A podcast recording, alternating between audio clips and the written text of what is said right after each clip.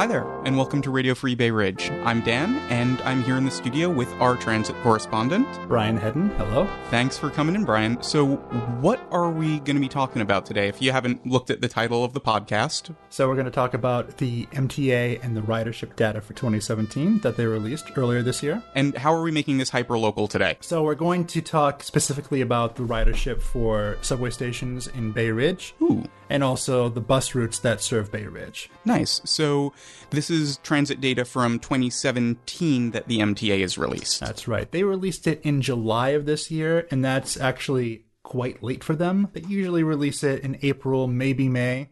Mm. So they were late this year, and when you actually saw the data, you kind of got an idea why it was as bleak as you would expect. Okay, so they were like probably like holding on to this to be like, oh crap, we what? How are we to spin this? Exactly. oh my. So citywide, the issue is that the subway ridership is down about one and a half percent from 2016. Doesn't sound that bad, except when you consider that there are 5.6 million people that use the subway each weekday. So one and a half percent off from that. That's a pretty significant number. All right, that's fair. All right, 1%, that's big, but okay. It gets even worse when you start looking at buses. okay. So the bus service dropped by almost 6% from 2016 to 2017. Wait, 6%. Almost 6%. Whoa, that's that's massive. That, that it's a pretty significant drop. And overall bus ridership, how what is that like compared to like overall subway ridership? Are they even in terms of number of people they they shunt around? It's a bit lower. So bus ridership is 1.9 million people every day.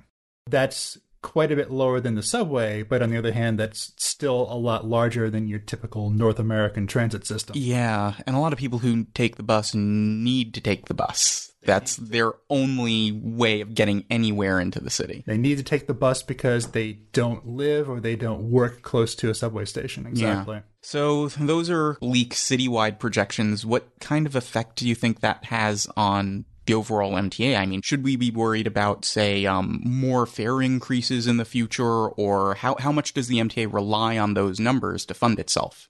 It's a little under half. They get the revenue for half of their operating expenses from fares, and then they get the other half from other sources. All right, so theoretically, if they get half from the fares and there was a one percent reduction, that's like a point five percent reduction in overall funding. You'd imagine. All right. All right, but how does that stack up to other cities? It's a little bit across the board. So, for instance, uh, Los Angeles, uh, they only have a 25% uh, fare box recovery ratio. All right. Boston is a little bit higher, so they're more reliant on fares than New York City is.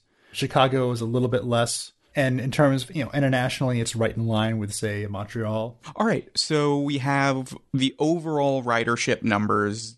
What about Bay Ridge? How do our ridership numbers stack up to the city as a whole? I want to start off by saying that the annual ridership for our four stations, which would be 95th Street, 86th Street, 77th, and Bay Ridge Avenue, that was 8.5 million people, and that serves about 29,000 people each weekday. Wow. In years past, that number would have been around 32,000 people per workday. So that's a 3,000 person reduction for this year for our subway stations, our four subway stations. I wouldn't necessarily look at it quite like that.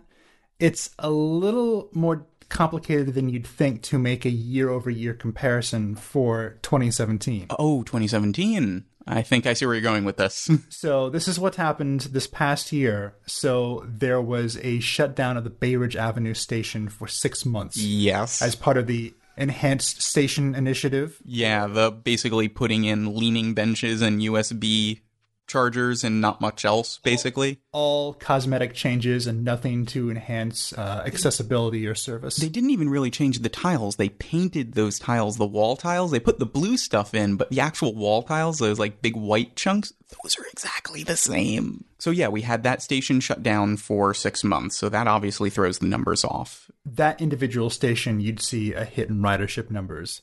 People who used to take that station during the shutdown time, they would go to either the 77th Street station or to 59th. But with 59th, that was also the station of second resort for users of the 53rd Street station, which also was shut down for a Yeah. cosmetic makeover. 59th was smack dab in the center, so if we wanted to try to figure out where the people from Bay Ridge Avenue went, yeah, we maybe could look and see an increase at 77th Street, but if we tried to find the equal increase at 59th, we wouldn't be able to find those numbers because it would be thrown off by the people coming from 53rd. So that number is basically lost because it's being conflicted with a couple of other stations nearby. Right. So there's a couple of different ways you can try to make a year over year comparison. One is to take basically all of the stations below 36th Street. The issue with taking everything below 36th Street is that you're now taking basically all of Sunset Park as well. Yeah, and then we're not hyperlocal anymore. But you're not hyperlocal, and there could be other factors in terms of uh, economy or housing that's happening in Sunset Park that's not necessarily happening in Bay Ridge. Yeah. That makes it difficult to say this is what's happening here. Yeah, and if we want to use these numbers to figure out what's going on in our neighborhood, yeah, that's not a useful comparison to make. The other way to do it, which is what we're going to do today, is we're going to look at the 95th and 86th Street stations only and use that as a proxy for the other half of the neighborhood. That does make sense because in terms of housing stock, um, you know, Southern Bay Ridge has a similarity in it's almost like a mirror version of Northern Bay Ridge where the extremity has a large number of apartment buildings and it kind of gets less dense as you get toward the center of Bay Ridge. Um, and both of them have major intermodal stations. I mean, 86th Street is more major in terms of people coming off of buses, but Bay Ridge Avenue Station is also a spot that kind of feeds into Dyker and Bensonhurst, and it's where people can jump on the R if it's the closest station for them. Just taking those two stations does seem like a fair comparison. So in 2017, the weekday ridership at those two stations dropped by 2.5%, which is actually, yeah, it's actually noticeably worse than the system as a whole, which dropped 1.5%, as you recall. Oh, But what's even more shocking than that is that they dropped 21% in terms of weekend ridership. whoa, wait, 20, not 2%, 21%? 21%. 21% drop on 86th Street and 95th on weekends from 2016 to 2017. That's right. So you'll recall the other thing that's been happening in Bay Ridge, particularly in 2017. Oh gosh, yes. be the weekend shutdowns on the R line. They were pretty extensive. So you saw almost 20% of the weekends in 2017 had a weekend shutdown. Oh, so 20% of those weekends had shutdowns, and we saw almost a 20 21% decrease in subway ridership. Now, I guess the thing there is that I would expect the drop in weekend ridership to also be a little under 20%. It was actually a little bit over 20%. So you start to wonder are there people who are just giving up on the R entirely on the weekends? Are they just making fewer trips even when the line is operating on, on weekends? I'd imagine there'd be a suppressive effect. So 2% overall during weekdays compared to 1% for the city as a whole is double the loss Right. in Bay Ridge. Right. Why do we think that that's happening? It's not a surprise to anyone that the system is facing a lot of reliability challenges, and everyone always thinks that their line is the worst. There's been separate research that indicates that people who ride the R train are not entirely wrong, that it's always ranked not at the very bottom, but close enough to the bottom as to not make any difference to the people who have to ride it. Yeah, I'm not sure if it's any consolation to us that the C train riders have it just as bad as us. So we are possibly seeing that R train ridership has gotten to a point that people are abandoning it almost double the rate of the city as a whole is abandoning the subway. And where, where are these people going? I guess is my question. If they're not taking the subway and this is weekday ridership, I mean, people still have to get to work. So the MTA's generated some data in terms of comparing the drop of citywide ridership with an increase in ridership in for hire vehicles, particularly Uber and Lyft. Hmm. They had initially framed it as causation. The MTA ridership has dropped because of this shift over to Uber and to Lyft. Yeah. I think that the causation is probably there, but it's probably working the opposite way that the MTA thinks. I think Really? That it's probably more likely that people are hmm. frustrated with unreliable subway service, so now they're shifting to Uber and Lyft. It's not that Uber and Lyft are so attractive versus the subways. It's that the subways have gotten. Who doesn't want to pay an extra $50 to get into work? Oh yeah, you're right. I mean, this Uber and Lyft aren't necessarily commuting services. Anecdotally, I think you see people in Bay Ridge say that they take Uber and Lyft as sort of stopgaps. Yeah. Um, I had to take it once this week or three times this week because of XYZ thing that happened on the subway. Yeah. I don't think you're seeing people flocking to it two trips a day. What you might be seeing that's Bay Ridge specific is actually the availability of ferry service. Oh yeah. The ferry service isn't really something that is practical in terms of moving the masses of New York City. The current projections are to have 9 million riders a year by the year 2023. And that's the ferry system as a whole. the whole ferry system. And 9 million a year is basically equivalent to 2 days worth of ridership on the subway. Just the subway, not including buses. So if you included buses, you maybe get like a day and a half. Exactly. So it's not really a solution for moving the masses. But on the other hand, if you're trying to point to a reason why Bay Ridge subway ridership declined an extra 1% during the workday versus the rest of the system, Yeah. yeah, the availability of the ferry might explain that. The other question that I kind of have, and this is kind of going back a little bit, but why was the R train shut down for that amount of time on the weekends? I mean, just total cancellation.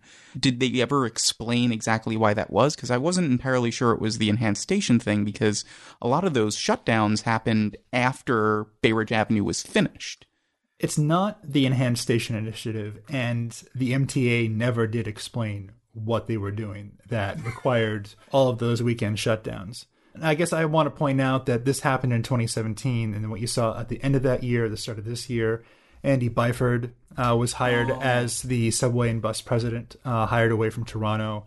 He hired Sarah Meyer to become the chief customer officer, and between the two of them, one would expect a dramatic improvement in communications in terms of if there's going to be a long term project that requires X number of weekend shutdowns in a year, that under the new regime, we would get a satisfactory answer. Yeah.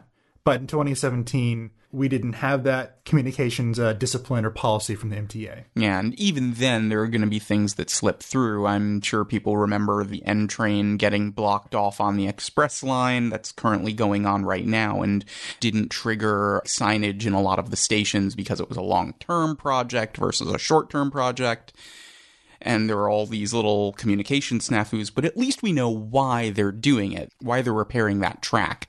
So, for some reason, the result is that we had a 21% weekend drop off. Uber explains a little bit of it, Ferries explains a little bit of it. What do our buses look like?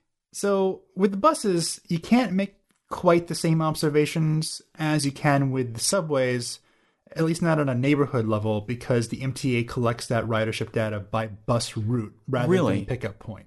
I mean, most of the buses have GPS installed. I'm imagining there's some problem with figuring that out, or. It's possible that they might be able to do that as they migrate away from the MetroCard to uh, a tap and go payment system. Oh. But they're certainly not going to be making any improvements to the MetroCard system as they're trying to phase it out. All right, so maybe in the next four or five years we'll start being able to see real data for Bay Ridge, but what do the routes look like at least? So overall, the bus route serving Bay Ridge saw a ridership drop of a little under 1%. Oh. And that's actually outperforming the system as a whole, which we said at the outset dropped 6%. Oh, whoa, so we we only dropped 1% versus 6% as a whole. That's great. Right. All right, people are taking the buses. We only failed by 1%. Hooray for us. and just like the system as a whole saw a less bad drop on the weekends, the weekend ridership for our buses actually went up slightly, about 1.5%. It went up. So the five bus routes that serve Bay Ridge that have the highest ridership are the B1, B8, B9, B63, and the S79. The range there is the B1 has about 19,000 riders every weekday. Mm-hmm. The S79 has about 11,000 riders each weekday. So out of that group of five, the B63 is where you actually saw a gain on weekdays of 3.5%. And, Oh. a, and a gain of almost 9% on weekends. So that's a huge increase. So is that one of our top performing bus lines, basically? That's one of our top performers. But on the other hand, you want to dig into a little bit as to why that might be. The B63 parallels the R line. That's right. It goes all the way down Fifth Avenue. Exactly. With all of the service shutdowns on weekends, with the fast track uh, shutdowns on late nights Yeah. occasionally, the B63 would make an excellent backup for taking the R. That's true. I know I have taken when I would commute out to my job in uh, Bedford Stuyvesant. R train is stopped at 36th Street. We don't know how long it's going to be. Instead of even going upstairs and grabbing a shuttle bus, I would go upstairs, walk a block over, grab the 63 because I knew I could just look at bus time and figure out exactly when it was coming and it was reliable and I knew it would probably be a lot less crowded than 200 people trying to cram onto a single shuttle bus. There's also a similar increase on the B37, which parallels the R along 3rd Avenue, that hmm. carries about 2,500 riders a day. That saw similar ridership gains. All right. Both of those bus routes go through Sunset Park and Park Slope in addition to Bay Ridge. Yeah.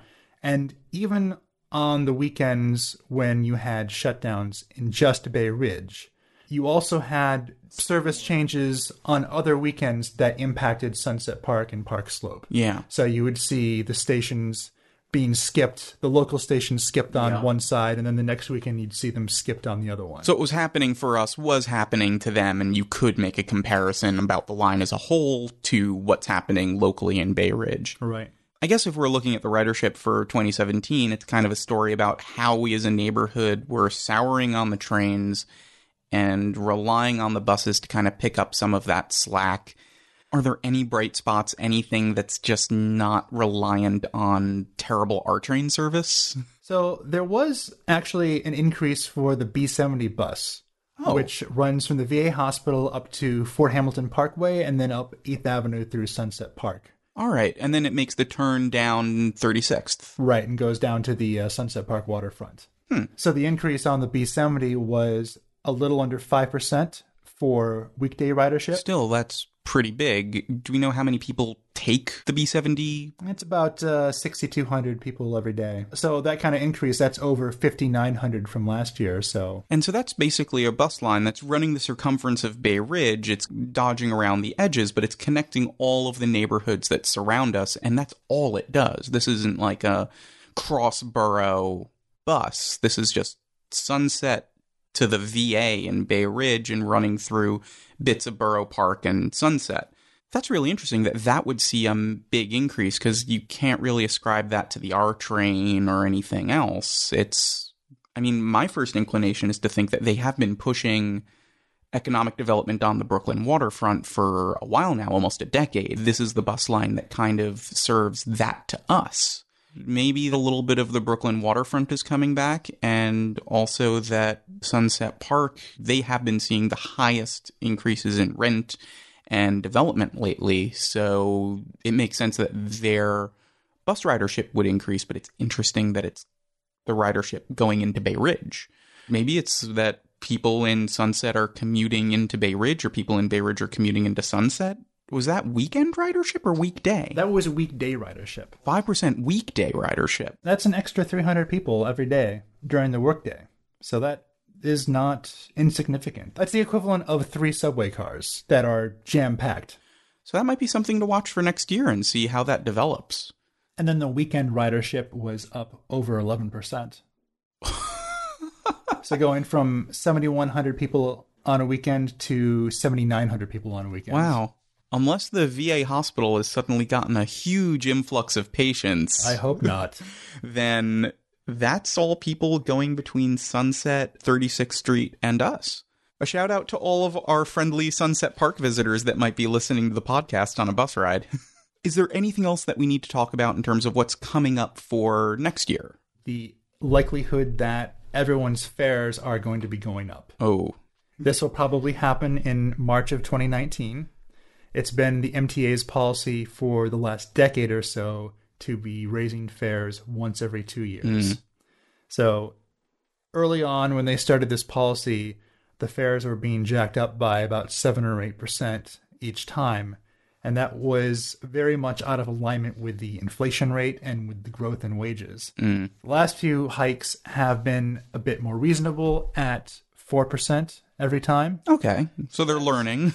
They're learning. Certainly makes much more sound, reasonable financial policy, certainly for the MTA, but it's also a lot easier on the pocketbooks of the ridership.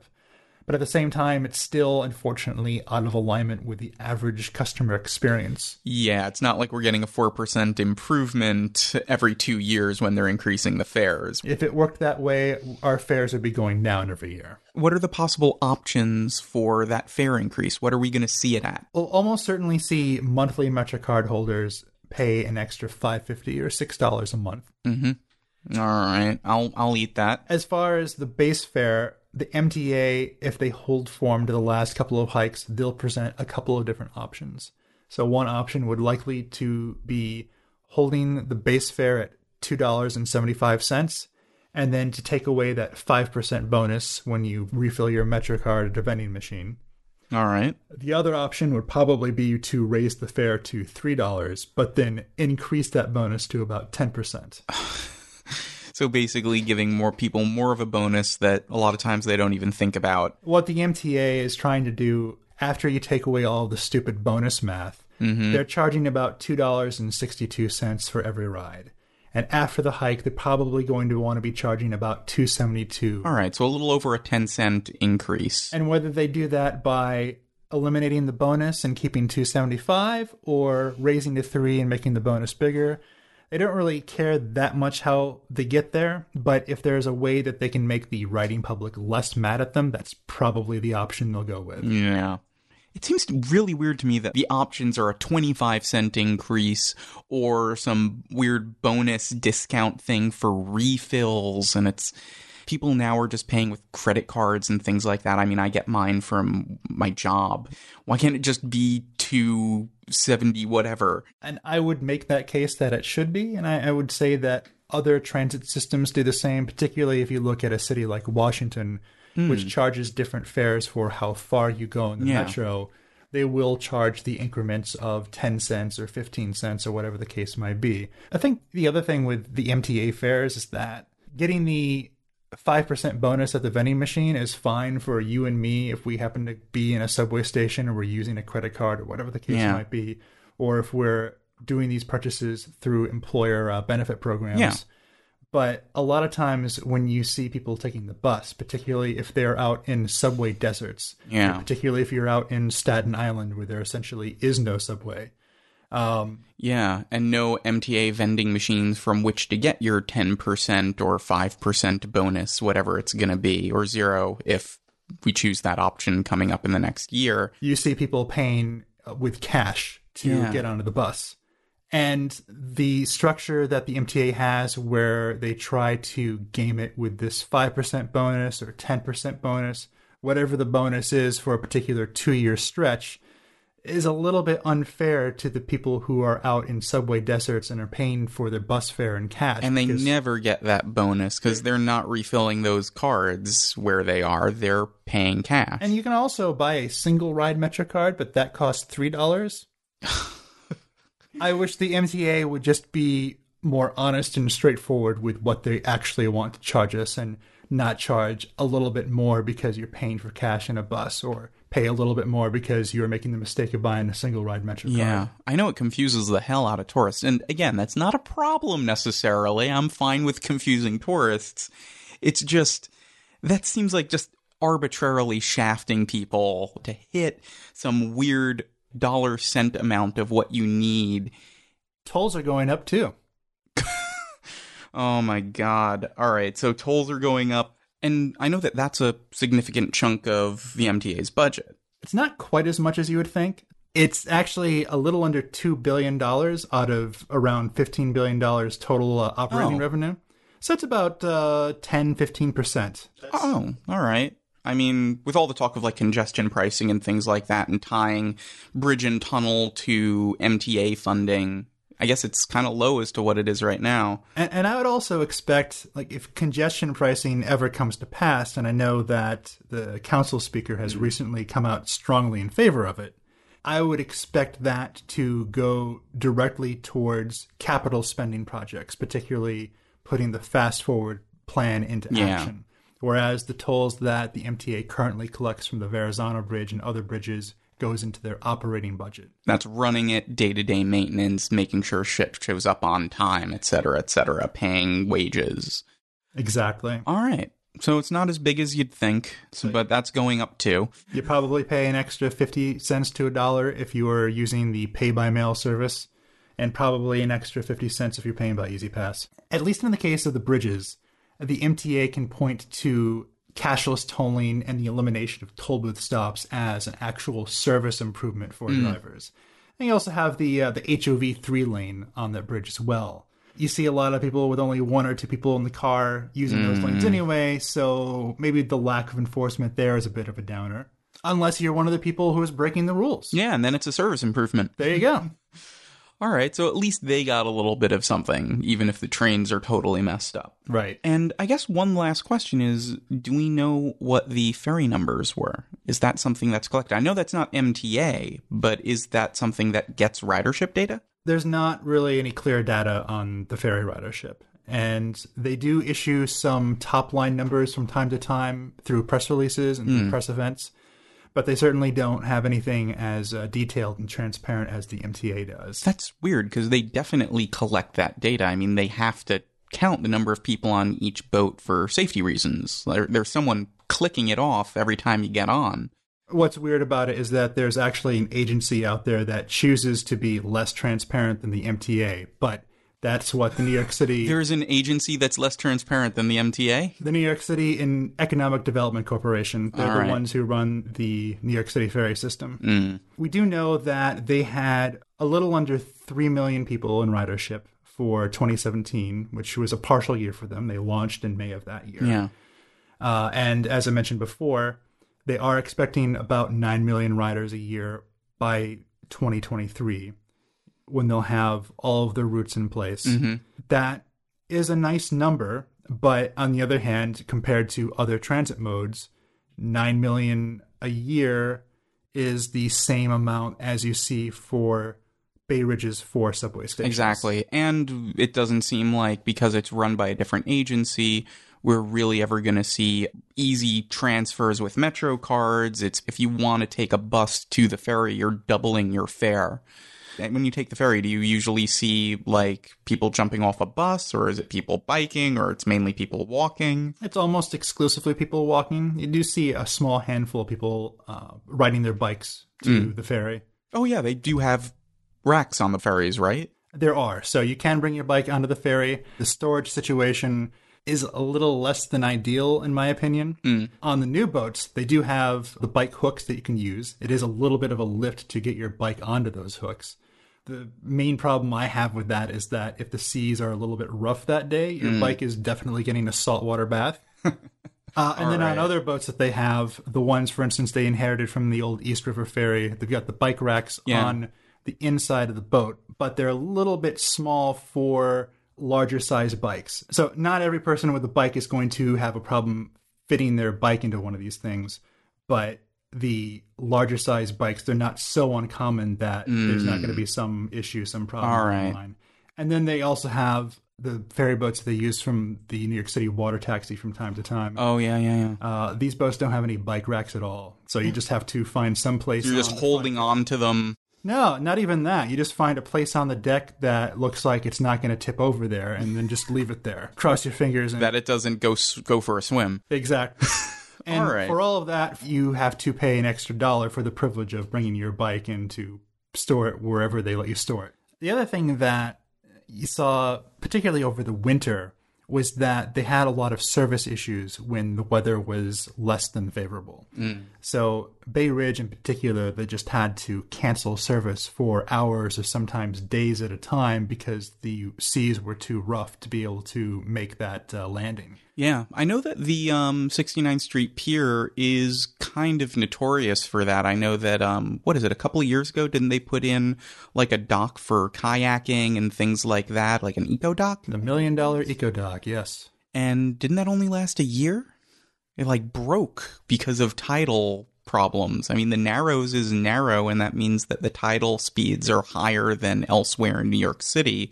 So it is a little bit more of a treacherous place for landings. And something the Parks Department was upfront about at the time that they were presenting that is that it wasn't being built as a passenger ferry dock, mm. that you would have to make something like that quite a bit stronger.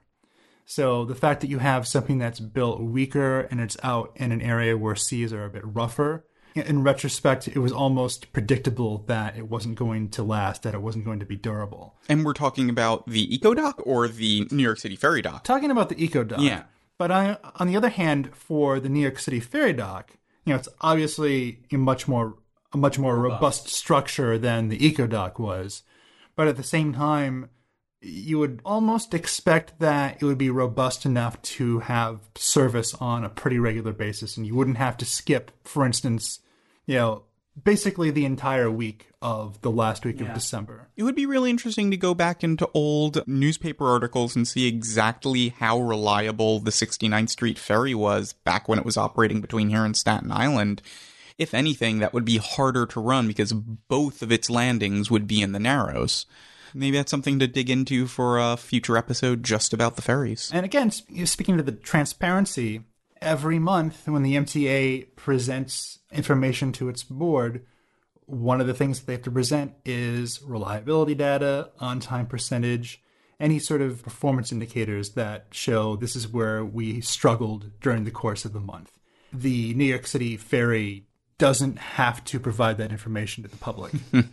so there was a change that the New York City ferry made uh, for this year versus last year that was a bit unfortunate, I thought, mm. for riders from Bay Ridge and Sunset Park. So for their Rockaway ferries, particularly for the weekend ferries, I think they ended up doubling the number of boats that they've got going out between Wall Street and um, and the Rockaways. Yeah, but they have half of those boats bypassing Sunset yeah. Park. So the service at Sunset Park is the same as it was last year, essentially. But you still have the boats that are making that Sunset Park stop, making their first pickup in Wall Street, and they're filling up there. And there's still not enough room for the people mm-hmm. who want to get on at Sunset Park. Yeah, me and Rachel actually tried to go for a Radio Free Bay Ridge co-host beach day to go hang out and talk about the pod, and those Rockaway ferries were jam packed. They filled up at Wall Street the second they got to Bay Ridge. No way of getting on board. There were like three people that could get on. It's one of the unfortunate uh, drawbacks to the way ferry service is implemented right now that just doesn't get a lot of scrutiny. Mm. And then there were a line of bicyclists that wanted to get on the Rockaway ferry, but because they had their bike, it counted as two people. They would have to wait at least like an hour to two hours before they would get an actual ferry that would go to the Rockaways. And at that point, might as well just bike there. Which brings me to another question. Is there any way of collecting bicycling data in New York City? Because that would be the other component to understand all of our transit. There's no way at all that we collect that data, right? Transportation Alternatives is able to produce a report the DOT is able to produce a report that talks about how many cyclists there are in the city. But that's basically black magic as far as we're concerned. Pretty much, yeah. I mean, I've seen like they maybe send out people with clickers and they just try to estimate based on like one day's worth of data, but there's literally nothing that genuinely collects it. I know um you could probably put permanent strips on certain roadways that would count. They have that in some places for bikes in the city. They set up a bike totem, which is what they call it, uh, on oh, yeah. the Manhattan Bridge it's basically a counter that says this is how many cyclists have gone through this year or all time since That's we put fun. this. It is fun. Just a couple of days ago, I was somewhere in the 3,500 range uh, going over the Manhattan Bridge on my way back home from work. I wonder how much those things are because probably just a simple like. I mean, the the technology has been available since I guess the 60s or something yeah. like that all it is is just connecting that to a sign that's above ground so people can see that data. It would be interesting if they renovated the overpasses to have protected lanes you could put a coil in there and you can count the number of bicyclists going in and out of Bay Ridge at least. All right, so I think today we covered trains, we covered buses, we tied in the R train, we found something interesting happening on the B70, we talked about the ferry and how it's hard to get data and how it can be improved. We talked about bikes and how we could get better data for those in the future and what we would have to do in Bay Ridge to get that data. This is all interesting stuff. This is stuff that we can pay attention to going into the next year. Well, I mean, first of all, Dan, I'd like to thank you for having me here, and I'd also like to thank you for saying that this was interesting stuff. I think your perception on this would be fairly unique. Well, hopefully the people listening also would agree that it's interesting. If they've lasted this long into the podcast, I'm sure they do. To both of the transportation policy nerds still listening, thank you very much. Thanks so much. Let yourself be known and say that this is something that you might want to hear every year because this data comes out every year and we can do an analysis on how Bay Ridge is improving over time, year to year with this, which if you want to hear it, let's do it. So, Brian, thanks so much for coming on. Thank you. And until next time, everyone, stay free, Bay Ridge.